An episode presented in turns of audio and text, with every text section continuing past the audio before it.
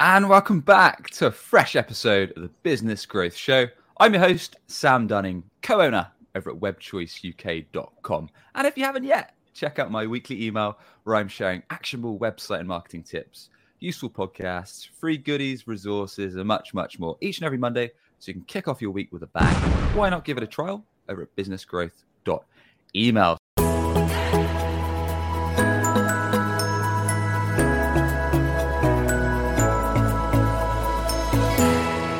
Joining me today, I've got Aaron Gores. Aaron's the VP of Marketing over at Hyro.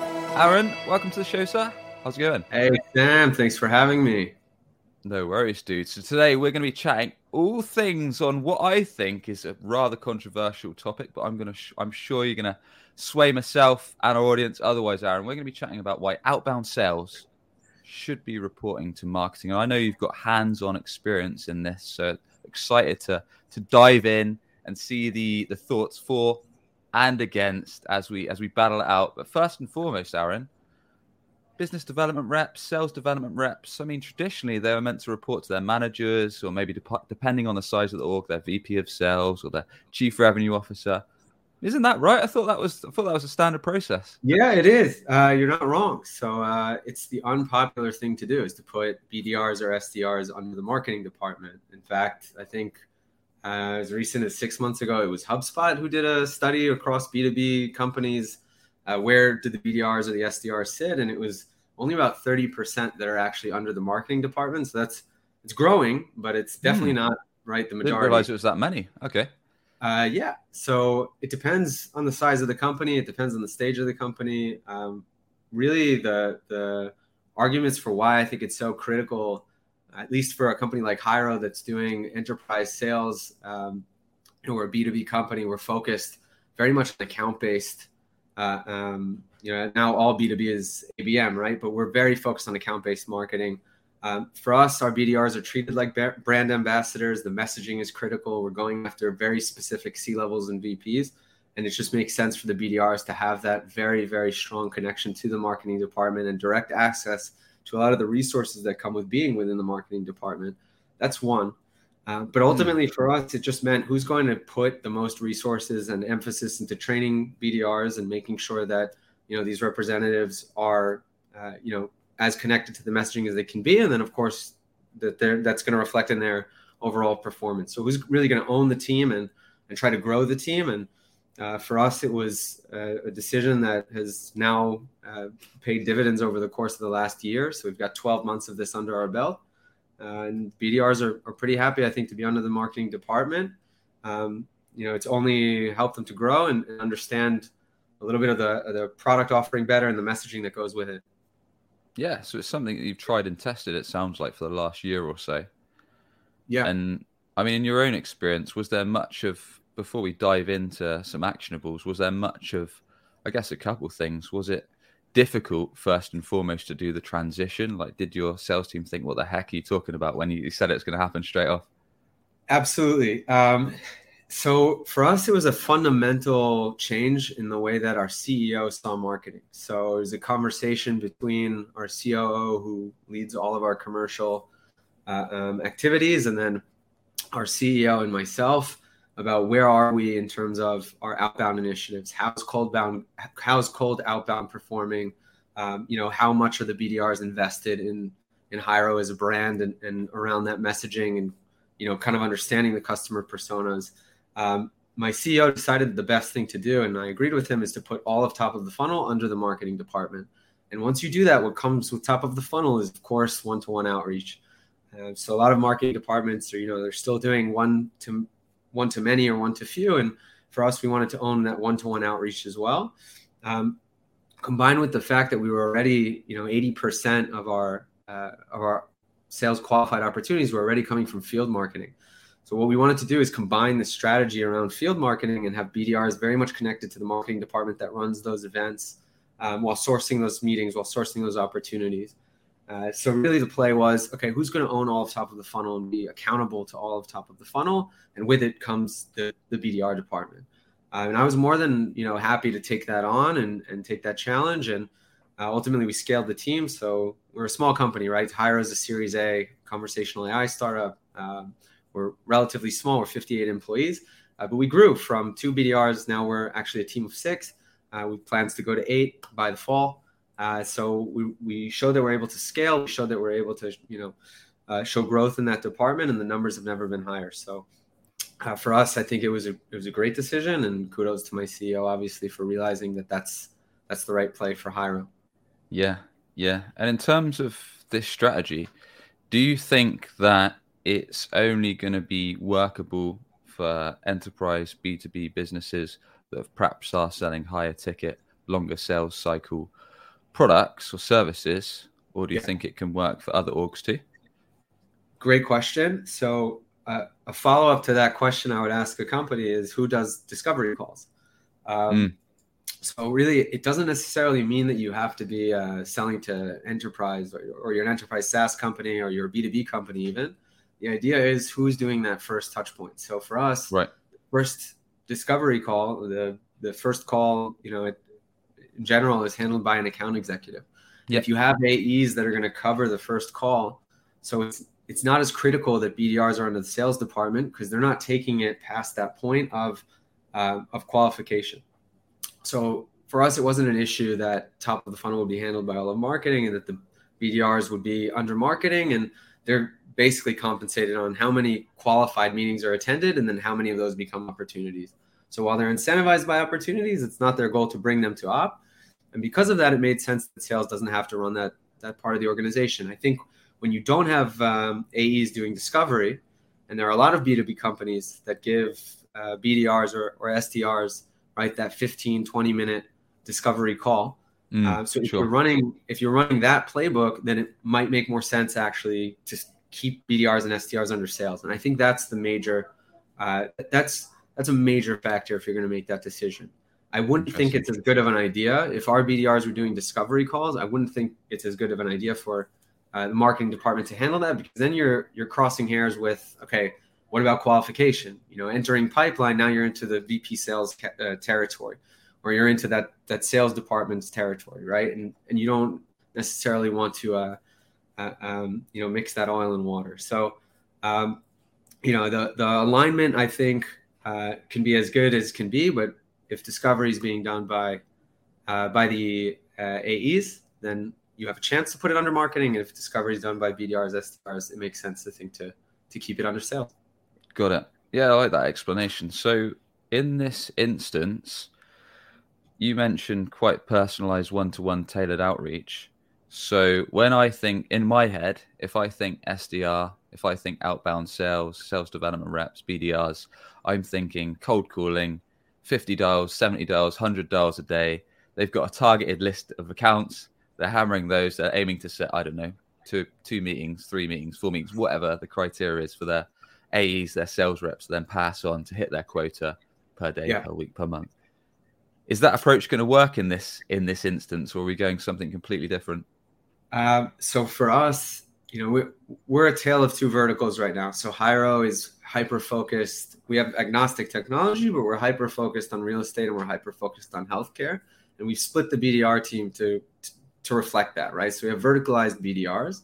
Um, for us, yeah, look, this, the typical approach of cold outbound has worked. I mean, we've combined that with targeted physical events, and we've also timed it so that we have about one event per vertical every two months, right? So that means at any given point in healthcare, you have one event per two months during the year.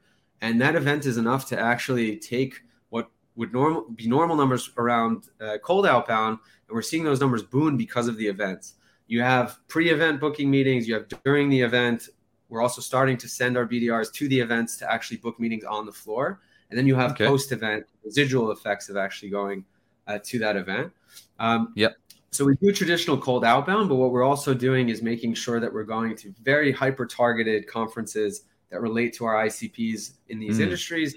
And then that's how we're seeing those numbers really grow exponentially throughout the year. So that's been our biggest play, and, uh, and it's worked for Hyro. And I think if uh, other companies are verticalized B2B SaaS, they should definitely look at combining that approach. And, and there's a couple of nice tactics I can throw in if you'd like.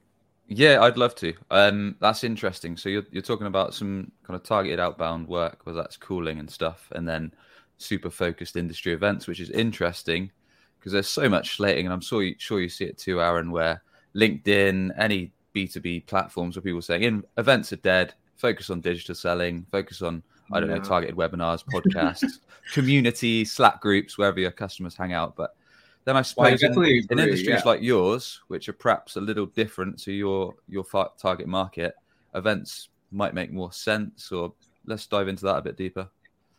Absolutely, I I I would never say uh, that a you know B2B SaaS company shouldn't be doing right now. Um, you know, a video podcast or some kind of webinar you know series that relates to their ICPs. I think that that's definitely a nice supplement and something we're working on on getting better at now. Um, it depends on the stage of growth, right? I think I wrote to you, Sam, that I've been with Hyro since it was pre-seed, seed, Series A, and now we're raising our Series B. Um, and over time, you know, I can tell you that now our our focus has shifted more towards okay, how are we running demand generation playbooks to bring in inbound for the BDRs right. so that they can you know qualify um, intent that's coming in through inbound. Um, versus what we've been doing now, which is to to get that short term growth. So we've been able to you know overachieve our targets based on this cold outbound play, this field marketing play.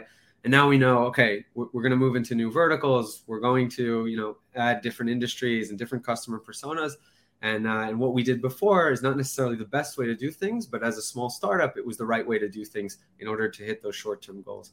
So absolutely, I think that you know the right playbooks are are sometimes if you can do it off the bat building that inbound engine and just driving through a lot of you know content creation and uh, seo articles and webinars and whatever you can do to drive inbound is fantastic um, sure. you know owning the top of the funnel also means hitting those short-term goals so we can grow as a company and you know uh, continue to raise those uh, those capital rounds and and and so forth so uh, it's it's about a hybrid and knowing you know which gears to to switch on when. Yeah, that's fair. That's that's quite a well well-rounded approach, which is interesting in terms of your um your outbound strategy. What would you say is the split like compared to your sales reps doing cold outreach, whether that's calling, emailing, LinkedIn, personalized content requests, etc., opposed to events? Is it like a 50-50 split, or is it quite quite different in terms of what's yeah, actually driving the meetings? I can tell you because I just summarized 2022. So 54% of our uh, opportunities right now are coming from field marketing, which might shock. Wow. You know, that is shocking. Considering, yeah, considering mm. you just said uh, how a lot of marketers feel that physical conferences are dead. Um, yeah. You know, to be honest, in, in healthcare, that's still the way that these these uh, C levels VPs are conducting their business. Mm. Um, and in real estate as well, it doesn't seem to be slowing down. In fact, the conferences we went to, the last two were completely sold out. Uh, so, you know, I, I don't see any signs of this channel slowing down for us. If anything, you know, we're, we're still kind of hitting, I think, that peak where uh, the return of COVID has happened and, and uh, now these conferences are fuller than ever. Um, but, uh, but yeah, for sure, it's not going to be relevant for every single vendor out there. Yeah. It's not going to be relevant for every marketer. Uh, these are industries that are still I don't want to say antiquated, but but they absolutely have some kind of old school feel to them.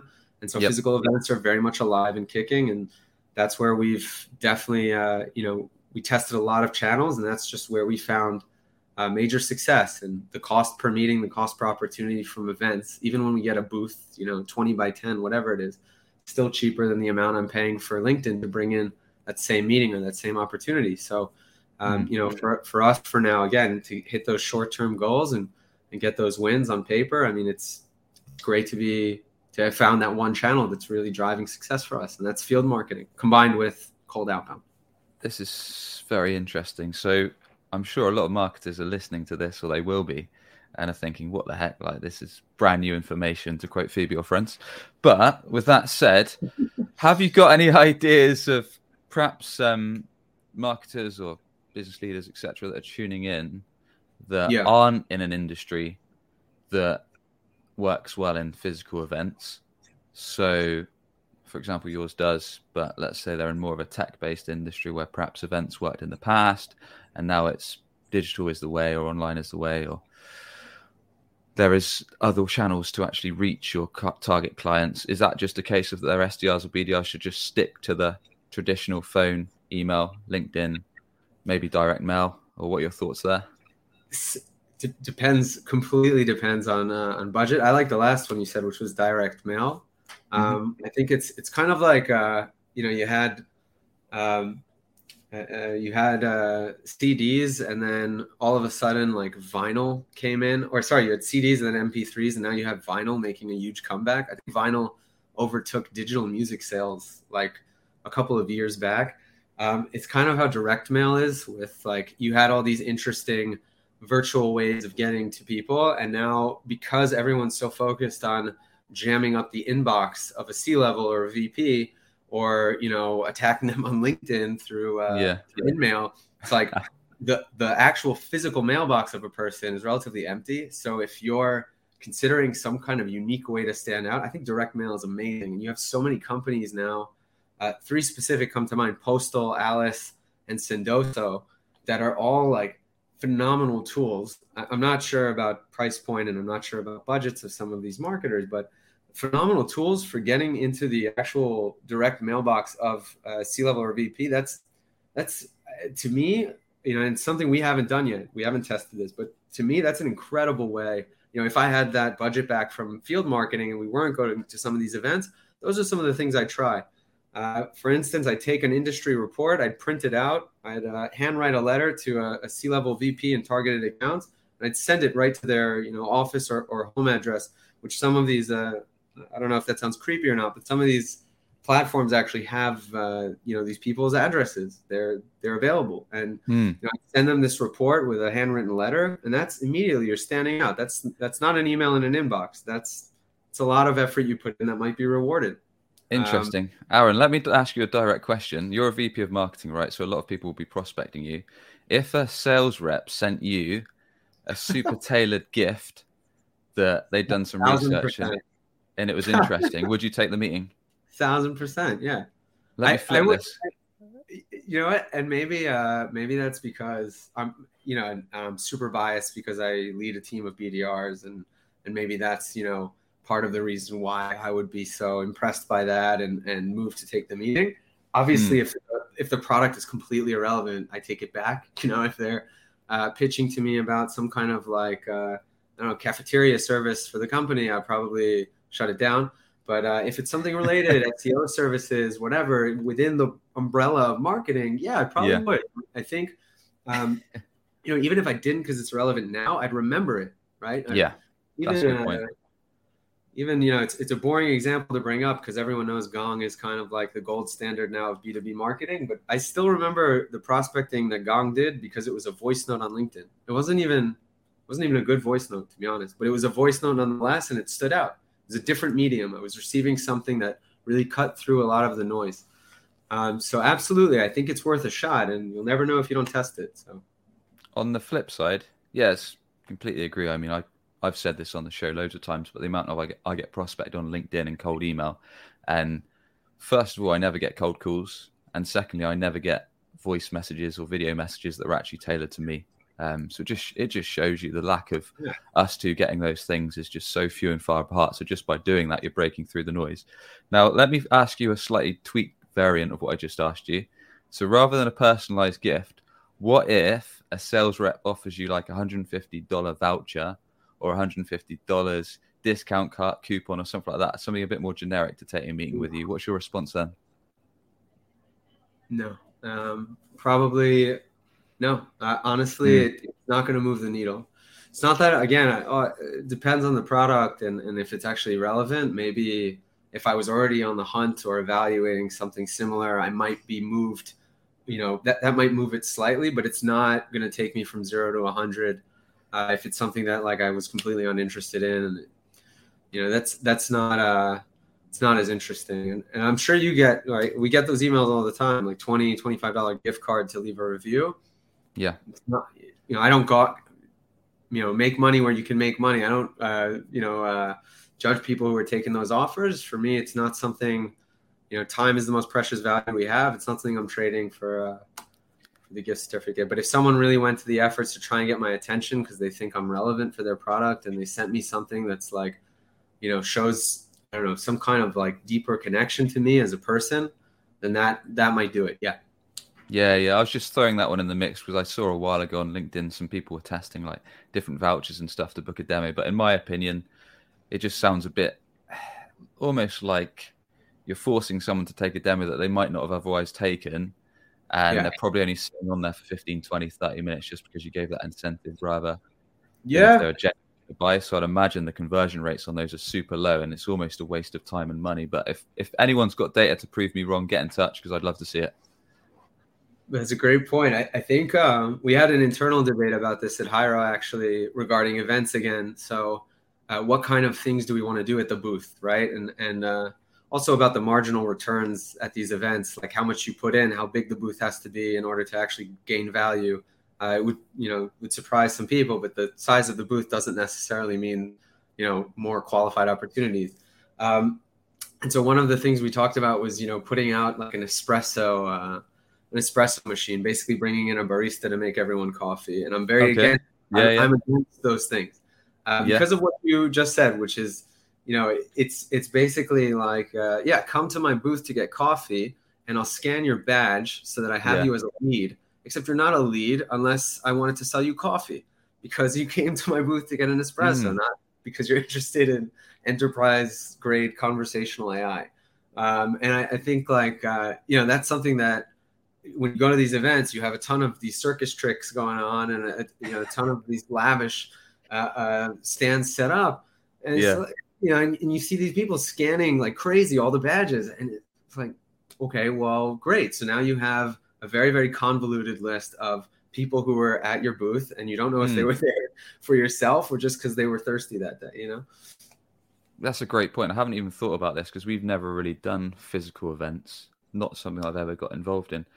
Any tips? I don't want to make this all about events, but it's quite interesting because we've not had it on the show before. But any tips on what's working for your team, Aaron, in terms of actually engaging people when they are at these events and what their best practices are?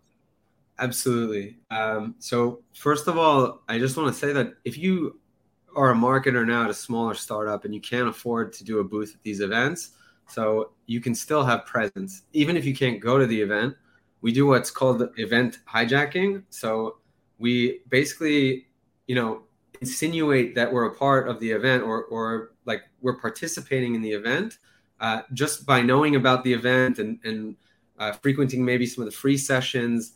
Um, but basically, we'll go, you know, after the speakers and say, "Hey, we saw that you're speaking at this event." And sometimes you don't even need to be going in order to get their attention just your acknowledgement of the fact that they're speaking, just your acknowledgement of the fact that the event's happening creates a warmer connection than if you're just doing regular cold outbound, right, without mentioning it. Because all of a sudden, you know, if you actually talk about uh, um, the event with the speaker or an ICP of yours that's, you know, you saw as attending the event, that creates this bond between the two of you. It's a bond of timeline, of place, of relevance.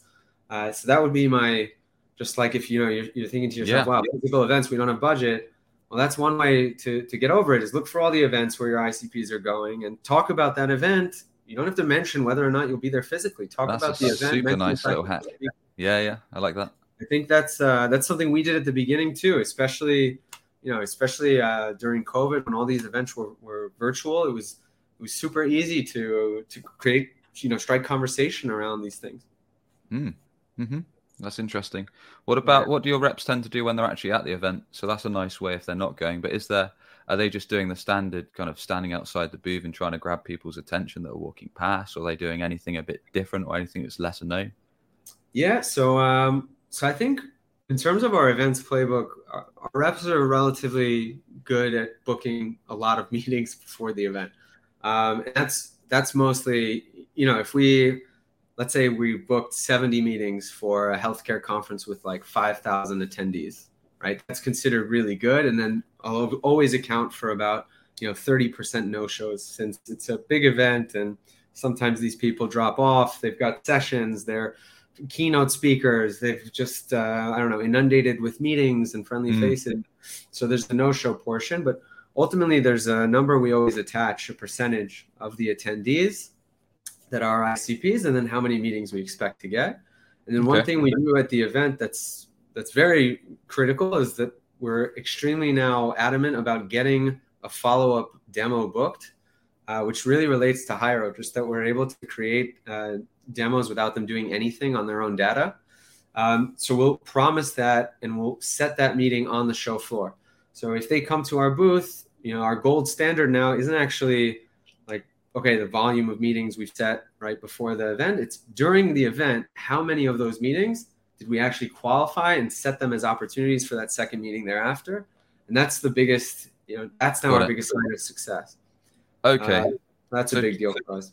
So to confirm, kind of your your SDRs, your BDRs will get like a list of the attendees, match that with Ideal Client Profile, reach out to them before the event, kind of pre-book some meetings, which majority Yeah. seventy percent, I think you said will will will show, and then from there you'll look to have a conversation, qualify them, and then book them for a dem- demo after the after the event. Yeah, and uh, just one more tip I'll, I'll say about uh, no shows. So to reduce the amount of no show rates, what we actually started doing uh, is we have people on the show floor. Usually a BDR will take a selfie of them smiling with our like little signature swag item Yeah. uh, of the booth, and then Mm. write. You know, it's a really it's a cute uh, cute gesture. They'll write an SMS to the person because we'll Yeah. have their phone numbers usually from being exhibitors, uh, and then they'll actually send this photo, and that's how we we've actually seen our no show rate drop because you know it's hard to ignore a, a, such a sweet uh, picture of someone smiling on, on the show floor. It's like uh, difficult to ignore. So yeah. I don't know if they saw my face on a photo, that might scare them away. Well, that's why I'm not the one who takes. The, oh, good fun. Good there you fun. go. Cool. Like those tips.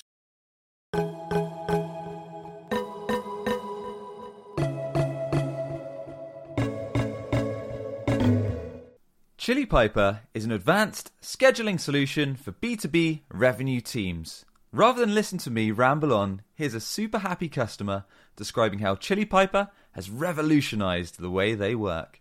Chili Piper as a tool has just become part of our fabric. It's our meeting booking system for our prospects. And you'll be pleased to hear it just does it. It's like the ideal piece of software which you don't have to babysit. It just does what it needs to do. My SDR team like using it as well. The main bulk of their role is outbound prospecting, which they use Chili Piper to book book those meetings. Ultimately, they are booking meetings for the account executive. Their handoff is working, you know, really well. You just heard there how Chili Piper can free up resources and turbocharge your productivity. Book your free demo today over at chilipiper.com slash BGS. That's C-H-I-L-I-P-I-P-E-R dot com slash BGS. chilipiper.com slash BGS. Are you tired of competitors stealing your traffic, leads, and sales all because they're higher on Google? Maybe you're investing in paid ads but want to enjoy the benefits of organic SEO, meaning free traffic and inbound customers and not having to pay Google for every single click. Or perhaps you're running SEO and ads, but your website is failing to convert your hard earned visitors into a steady flow of qualified sales leads. Any of this sound familiar? Let the team at WebChoice fix that for you. Book a free consultation today at webchoiceuk.com. That's webchoiceuk.com.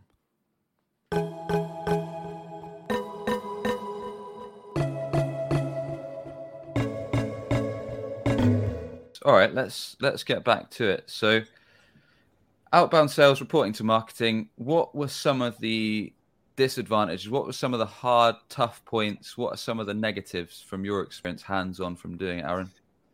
Yeah. So again, it really depends how the organization is spread out, um, and there's a lot of there's a lot of factors that go into this. But I'll just say that one of the biggest cons, um, which we're going to start to see potentially soon, um, when you have that talent pool of BDRs or SDRs, and they're growing in the company, so a lot of them might want to stay in the marketing department and do performance marketing or product marketing or become more on the analysis side or lead a team of BDRs, whatever it is that remains in that, you know, in, in that department. Um, but some of them might want to become account executives. And that's where I think that's really the biggest con I can I can think of because Right. uh, there you might have an issue where if the BDRs aren't in the same region as account executives, that's one an issue. So it might either be because there's no opening for AEs in your current region or just because the departments are completely separated anyway. Example, I'm in Tel Aviv. Um, so our BDRs are here in Tel Aviv, even though they're mostly Americans and Canadians. And then Right. our our account executives are in San Francisco. So that's a Okay. tough that's a tough uh, play. That's a 10 hour difference. Time So- zone, yeah. So time zone affects it.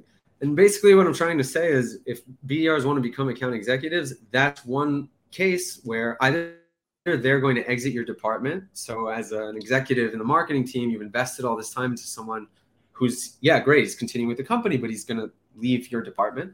Uh, or two, there won't be room for them to grow into that account executive role. And then what do you do? So, if the sales team Okay. says, that's cool that you have great BDRs and SDRs, we don't want them as account executives now their growth might be stunted and there's a ceiling there. So that's one issue where I think you know you'll, you'll have to face kind of what to do about that. And again, the other goes back to discovery calls. So if you're going to want the BDRs, SDRs to do discovery, now they're in the marketing department. How do you handle that? Because you're essentially taking something that's inherently sales based and and you know putting that marketing hat on it. Uh, so that creates some friction there. Okay. Um, So career so growth. Yeah. Yeah. Appreciate you you sharing that with us. Not many would. So I got another point. Potential negative. What about things like because I come from a sales background. Um, I tend to run most of the sales at us, so I'm always interested to pick people's brains on this kind of stuff. But what about sales training? I mean, for example, how are you guys handling it? How do you recommend? So typically, I mean, organizations that will have several outbound sales reps, account execs, closers, etc.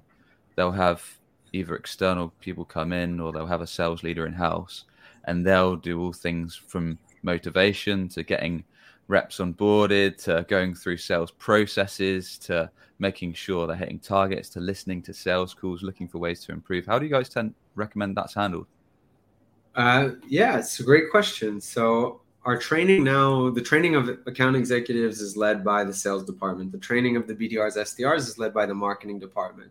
But because we're a smaller company, or just because we're really good at alignment, so everything's done cross departmentally. All the, to be honest, everyone who starts at Hyro is kind of trained cross departmentally. So even though we own the BDR training and the documents and the and the decks, etc., uh, you know they're still having their uh, uh, training done at least one to two hours with each of the AEs that we have, at least one to two hours with the VP sales and our COO.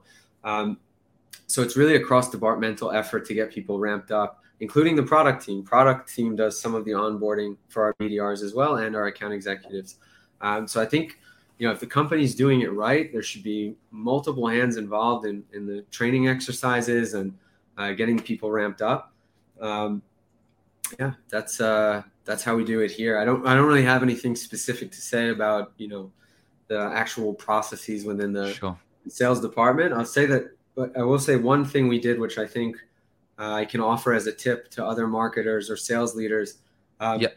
We brought in, uh, uh, we did BDR boot camp, and we brought in guest speakers. So we had five different leaders in sales and marketing come in and actually do sessions with all of our business development representatives about different topics across the board and how they do it at different companies. And it was fascinating for me also. But I think the BDRs got mentorship out of that. They got, you know, they built a little community out of that. And so uh, that's highly recommended if you can, you know, tap into a network and get good people to participate for an hour. Uh, Yeah. that's great. Nice. Okay. And we've talked about quite a few of the pros as we've been chatting so far. Are there any other advantages that we've not yet discussed to doing this? uh, to having BDRs under under marketing. Um, Yeah, so some people might be able to argue the opposite, but I think that alignment has never been better uh, between the sales and marketing department. So because BDRs are under marketing, because top of the funnel is completely under marketing, means that sourcing all of the pipeline is under marketing, and it means that we have to be on exactly the same page. And I know that there's some companies who say, yeah, well, why do you need BDRs under marketing in order to have, you know, great relationship with the BDRs or to have, you know, good lines of communication with sales? You don't, but it's an added, you know, it's bumpers in the bowling alley. It's really an added advantage to that. Uh, and it means that, you know, all this documentation we have around qualification, it's perfectly followed. Our BDRs are compensated on opportunities. Our AEs are the ones who have to qualify opportunities. So they have to be completely in sync in order for us to know how to compensate our BDRs and for in order for AEs, right, to be able to say, okay, I'm moving these to qualification now. Um, and, and so that alignment really has, has never been healthier, and Hmm. I definitely attribute a lot of that to this move of, of BDRs under under the marketing department. Um, the other pro, I'm not sure how much time we have left, but the other pro I would say is is uh, again like being brand ambassadors for Hyro. So uh, making sure that messaging is followed. I think that occasionally certain sales teams, right, might want to take their own narratives, might want to mess around with, you know, the different uh, materials that product marketing has created, um, and that's fine. There, there's always some freedom there, uh, but having BDRs under the marketing department ensures that that the brand isn't tainted. You know, I I would be as a VP marketing, I would be um, hard pressed to allow our brand to hurt in the pursuit of you know uh, uh, meetings booked, right? And I think sometimes in a sales department, you might, you know, be so focused on the target or hitting hitting your numbers that potentially, you know, you're not willing to let the, or sorry, you're willing to let the brand uh, uh, hurt a little more, and it's not, you know, as much of a concern. So I think just having more of a, a balance there is, is nice. Yeah, yeah, interesting. Um, you mentioned something a little bit there on qualification. So, at at, at your organization, because you're doing it, so did you basically make a document with what constitutes a qualified appointment or demo or opportunity? Yes, we did. Okay, okay, and is that something that you found? So a year ago, you switched from kind of traditional having uh, outbound sales report to a sales leader. Now they report to marketing. Did you find that when you made that transition, that the qualification process got a lot better in terms of because I mean it's it's a classic thing, right? That sales will kind of sit on a demo or sit on an appointment, sit on a meeting, and if it's terrible, then if it's came inbound, then they're going to blame marketing and say, look, well, this lead was poorly qualified. It's your fault because the adverts were wrong, or the marketing was wrong, or the website was wrong. Have you found that that's become a lot better since you've made this shift, or are there any Yeah. other interesting takes that you've seen that you weren't expecting? Uh, yeah, it's a great, uh, a really great point. So, um, definitely, I wouldn't say it's just because we made this shift that, like, our, our uh, SQL to op ratio, right? The the amount of uh, qualified meetings that become opportunities uh, is higher than it's it's ever been. Um, there's a couple of reasons there. Also, because Hyro became much more focused on two specific industries and expanding in these industries versus being more agnostic, and that was a strategic play. Um, but also absolutely the, the documentation of around qualification has just created a very very clear you know set of almost commandments of okay this should pass on to an ae and, and this shouldn't pass on to an ae what's automatic disqualification versus you know what's uh what's considered a gray area and acceptable versus what's exactly you know what we're looking for. And and we have you know very little instances of an account executive saying ah this meeting you know this account wasn't uh, wasn't what we wanted. Um, also because they do one-to-one meetings each week with the bdr and they go over the target account list they go over you know what it is that our icps are actually looking for and looking to hear.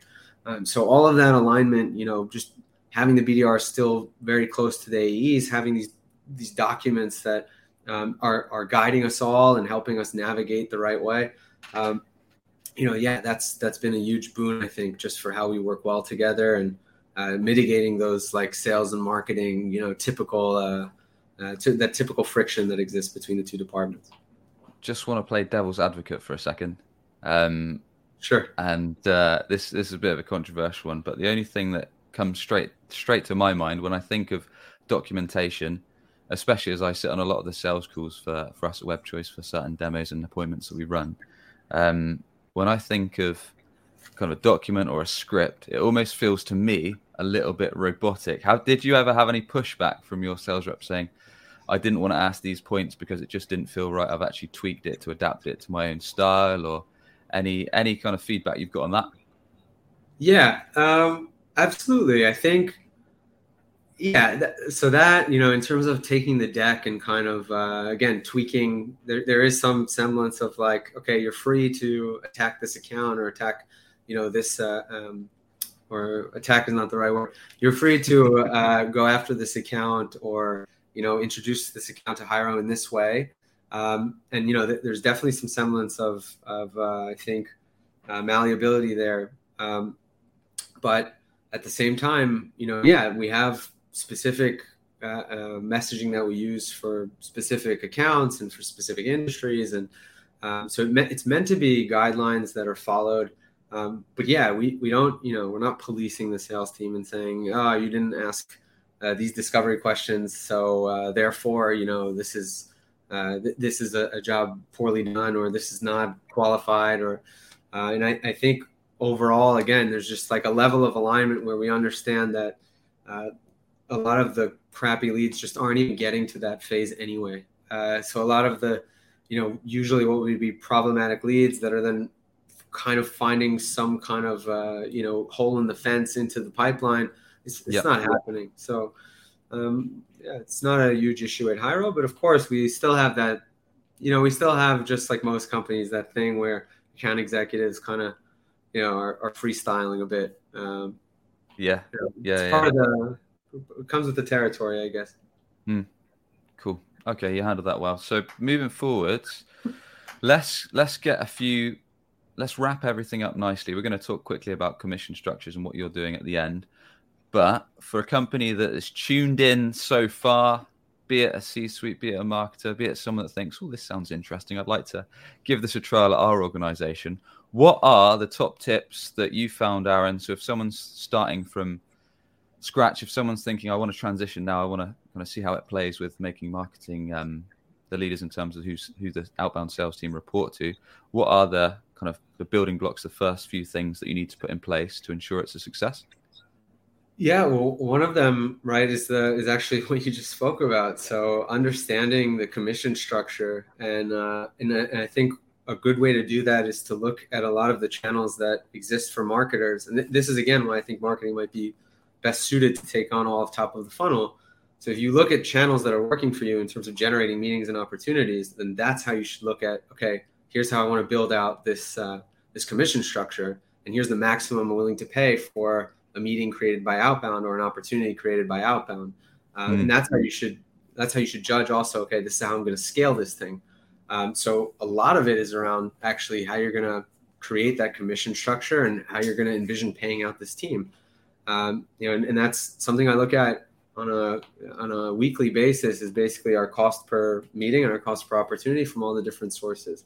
Um, so that's that's where I would start is thinking about okay how how do I really want you know this uh, this structure uh, to exist and um, one of the best steps after that depending again on size and where you are is to get someone who's been a BDR to lead that team and I can't stress that enough uh, it could be that you know the way it worked here is that I hired two BDRs and then I brought on a team lead once I felt comfortable with the what we've you know what we had tested and with the, the commission structure and that it could work and scale. Once I had a taste enough of a taste of success, then I brought on a team lead.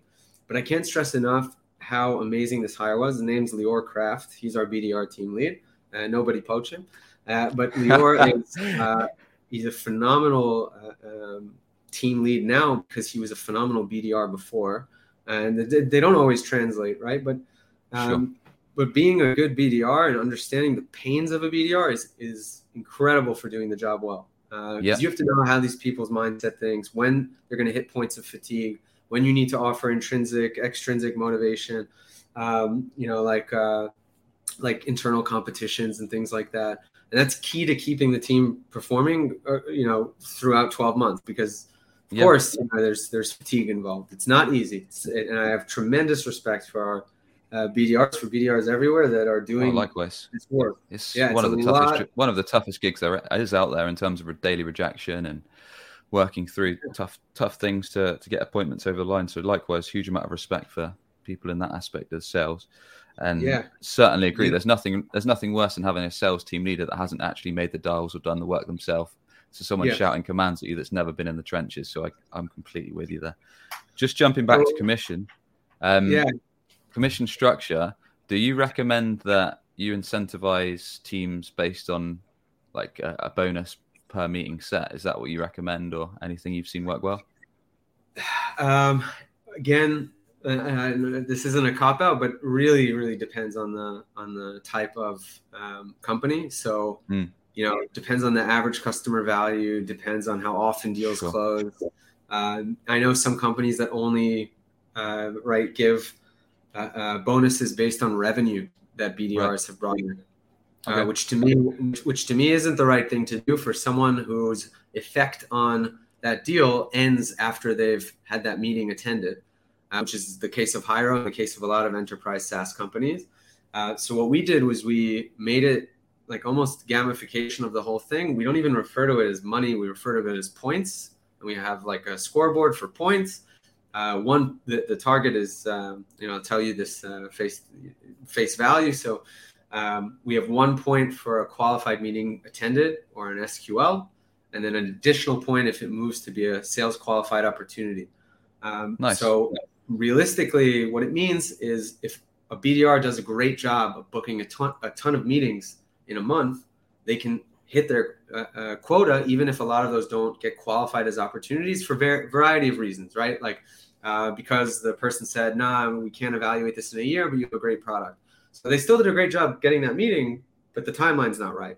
Um, so I didn't want them to only right be uh, um, victim to like a number of meetings because then if uh, they have a bad month and they don't book enough meetings, they don't hit target. So what we did was make it so that a BDR can also have an off month in terms of the volume of meetings, but if all of them are qualified and become opportunities, they can hit target, you know, very easily uh, just because of the quality of the meetings. Um, yeah. So really, we, we tried to balance it out between volume and quality, and I think that that's worked up until this point. Uh, but there's there's you know there's a ton of different ways that people structure this. I, I know mm-hmm. companies that only do uh, it, it's a fixed price, like five hundred dollars, for instance, per opportunity. Right. right. That, that's something that I I know there's a B two B SaaS company right down the street from us that does that, and that works for them. I I find it weird to attach the monetary value, and I think making it points makes everyone a little bit more competitive. It's a weird uh, uh, psychological thing that you see happen on the team, and, and it's been really uh, it's been fun to watch. Yeah, most sales reps I know love a competition, so I, I appreciate you sharing that that idea, and I'm sure a lot of people will be tempted to steal or, or make their own variation of that because it sounds pretty cool. I'll send over the PDF. I'm happy to do it. oh, awesome, man! Yeah, yeah, do do that, and we'll put a link in the episode notes at businessgrowth.marketing. Cool. So we've got the commission, we've got the BDRs um, led by a team leader who's actually done it the job themselves. Um, what what kind of the next few steps? Uh, yeah, so having a good commission structure, um, getting that BDR team lead, um, and then you know this is just just really good onboarding. Um, you know, it, it's uh, it's something I alluded to before when I talked about bringing in experts in the field to talk to BDRs. I think it was that's really if i can say that our onboarding is better than others i'm not so sure but i think if there's one thing i've heard across the board from people who have you know heard of what we're doing here or the bdrs themselves uh, other people in the marketing department that's what we've been uh, you know uh, um, told is really quite unique um, is this idea of bringing in guest speakers. Uh, so just making sure that the onboarding is super robust. Um, yep. Another thing we do for our BDRs is we we make them graduate by presenting the deck, the product deck. Uh, so actually, even though we know they're not going to be doing discovery, one thing I want to see is that they have a fundamental understanding of what we're selling and what are our actual value propositions. What's our actual, you know, uh, what are the pain points, right, that we're uh, that we're addressing. And the best way to do that is to force them to present it in front of uh, a, a group of their peers. So uh, when available, I use a panel of account executives, and then they ask object- objections with the product deck, and uh, and we make it a thing. You know, we make it a graduation ceremony. It's pretty, it's pretty cute. Uh, it works, um, and uh, you know, it makes it's a feel good moment. It's like they've, you know, that so the training's done, and they had to present this, and they were nervous maybe, but they got through it, and now hopefully it's retained and it's information that they can rely on when now they're going to go off and build their first cadences and start to actually do outreach. Um, yeah. there's a lot yeah. of other parts of the training that I could talk about. I'm sure a lot of this is standard. We have cold call role playing. You know, we do. Uh, we did one at one point trial by fire. So don't think about it. Just send your first messages and like, uh, you know, you see everybody kind of get so nervous, and then some of them even book a meeting on their first try of like, like it's pretty insane. But, uh, we had we had one BDR who within the first three messages they ever sent, without even understanding what they're really doing um, which I don't I don't recommend this as a strategy for outbound, but uh, they were able to book a meeting, and it's just this feel good moment, right? Like you expected to to not hit uh, at all, you're just in training, uh, and then you book meetings. It's it's a good uh, confidence booster, and that's something that we made sure was part of onboarding as well. So I have a lot of tips and tricks about the onboarding itself, and that's really where your BDRs are going to draw a lot of their strength from, right? So yeah, super important. Yeah. Nice. No, I appreciate the breakdown, Aaron. That's that's really useful in terms of kind of what what you've seen work and how you've made sure it's a, a, success at your organization. I think having the having the team go through some understanding of the actual product or the offering that you provide is useful because I'm sure every now and then, if you're prospecting, people are going to ask you things they might traditionally ask an AE, like, "Oh, how does this work?" or "I want to know this before I speak to a sales rep," or exactly. "I want to know this before I sit on a demo." So if you've got that little taster of knowledge, you can kind of perhaps give them a little tidbit, something to keep them hooked before you take them to the next step. Yeah, a thousand percent, Sam. You're right, and I think, um, to be honest, it's on our to-do list to make a better objection handling cheat sheet uh, for BDRs, just because of the volume of questions people ask. At least around Hyro, it's uh, like we're conversational AI. We're doing a lot of different products and a lot of different channels, so there's always questions about random integrations, and uh, that's something I recommend as well. Is is giving them that cheat sheet as uh, as early as possible, earlier than we did it. Hmm. Hmm. This is a tough one, and this is putting you on the spot a bit. But what would you say is the is the number one thing, number one positive result that you've had since you've switched to having your outbound sales team report to marketing? Complete overhaul of the culture and DNA of the outbound team. Um, I think uh, you know b- beforehand, and, and, this is maybe strictly to Hyro, but uh, we just saw a real real shift. Like we rebuilt that team kind of from scratch and uh, there was a lot that we were able to focus on that I think previously the team didn't understand, didn't work well, and uh, and starting from the ground up, like we just made sure that that team has, you know, such a competitive drive and and such a strong culture, yeah, um, and you know the team chemistry is phenomenal, and the way that they gel together is phenomenal, and uh, ultimately, you know, that's the BDR team, if anything, is the closest in the company to like a sports team. That's the truth. Like they behave like a sports team. Mm. I don't know how else to put it. Um, and and I think we were missing that that DNA uh, beforehand, and that's something we've seen. Um, yeah. But high level, the the switching from sales to marketing, I think again the best thing um, that you can expect to see as a different organization outside of Hyro if you make that switch uh, is that you know you'll you'll have people who are invested in the messaging and the brand um, and also just the alignment between sales and marketing will be that much stronger because you now have shared responsibility over pipeline. So i think that's the best advice uh, you know th- that's the best thing to look forward to if you make that change.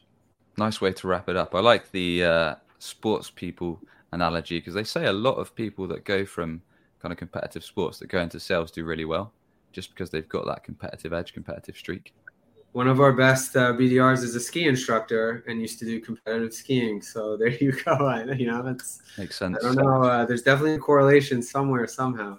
Yeah, I think so too. Aaron, look, really appreciate you coming on the show, mate. This has been very, very interesting, and there's really been some actionable stuff on how people can actually put this system in play for their outbound sales team. And appreciate you being so transparent because a lot of marketers wouldn't have shared the ins and outs and wouldn't have result resulted so well in the grilling that I've given you today. So really appreciate you being very transparent, mate. I hope, uh, yeah, thank you so much, Sam. I hope uh, it was insightful for people, and I encourage everyone to be this transparent. I mean, uh, you know, we're all we're all in it together, so to speak. So. Definitely, definitely. With that said, sir, please do tell us more about how everyone tuning in can connect with you, learn more from you, or any way you want to send our audience. Yeah, sure. Um, if anyone wants to get in touch, uh, I think Sam, maybe you'll share my LinkedIn uh, profile. But uh, but yeah, you can look up Aaron Bors on LinkedIn and, and please uh, connect with me, reach out. I'm happy to always talk marketing or biz dev. Uh, and if anyone wants to learn more about Hyro and what we're doing in conversational AI, um, it's Hyro.ai. So yeah, check out our website. Top man. I'll put all of those links in the show notes at businessgrowth.marketing. And with that, thank you once again for coming on, sir. Sure. Thank you so much, Sam. Cool, man. And as always, if you enjoyed if you enjoyed today's episode, why not leave us a quick rating if you're on the audio show or if you're tuning on YouTube, a quick subscribe, and we'll catch you on the next episode for more actionable, no BS marketing tips to grow your business and grow your revenue. Cheers for tuning in.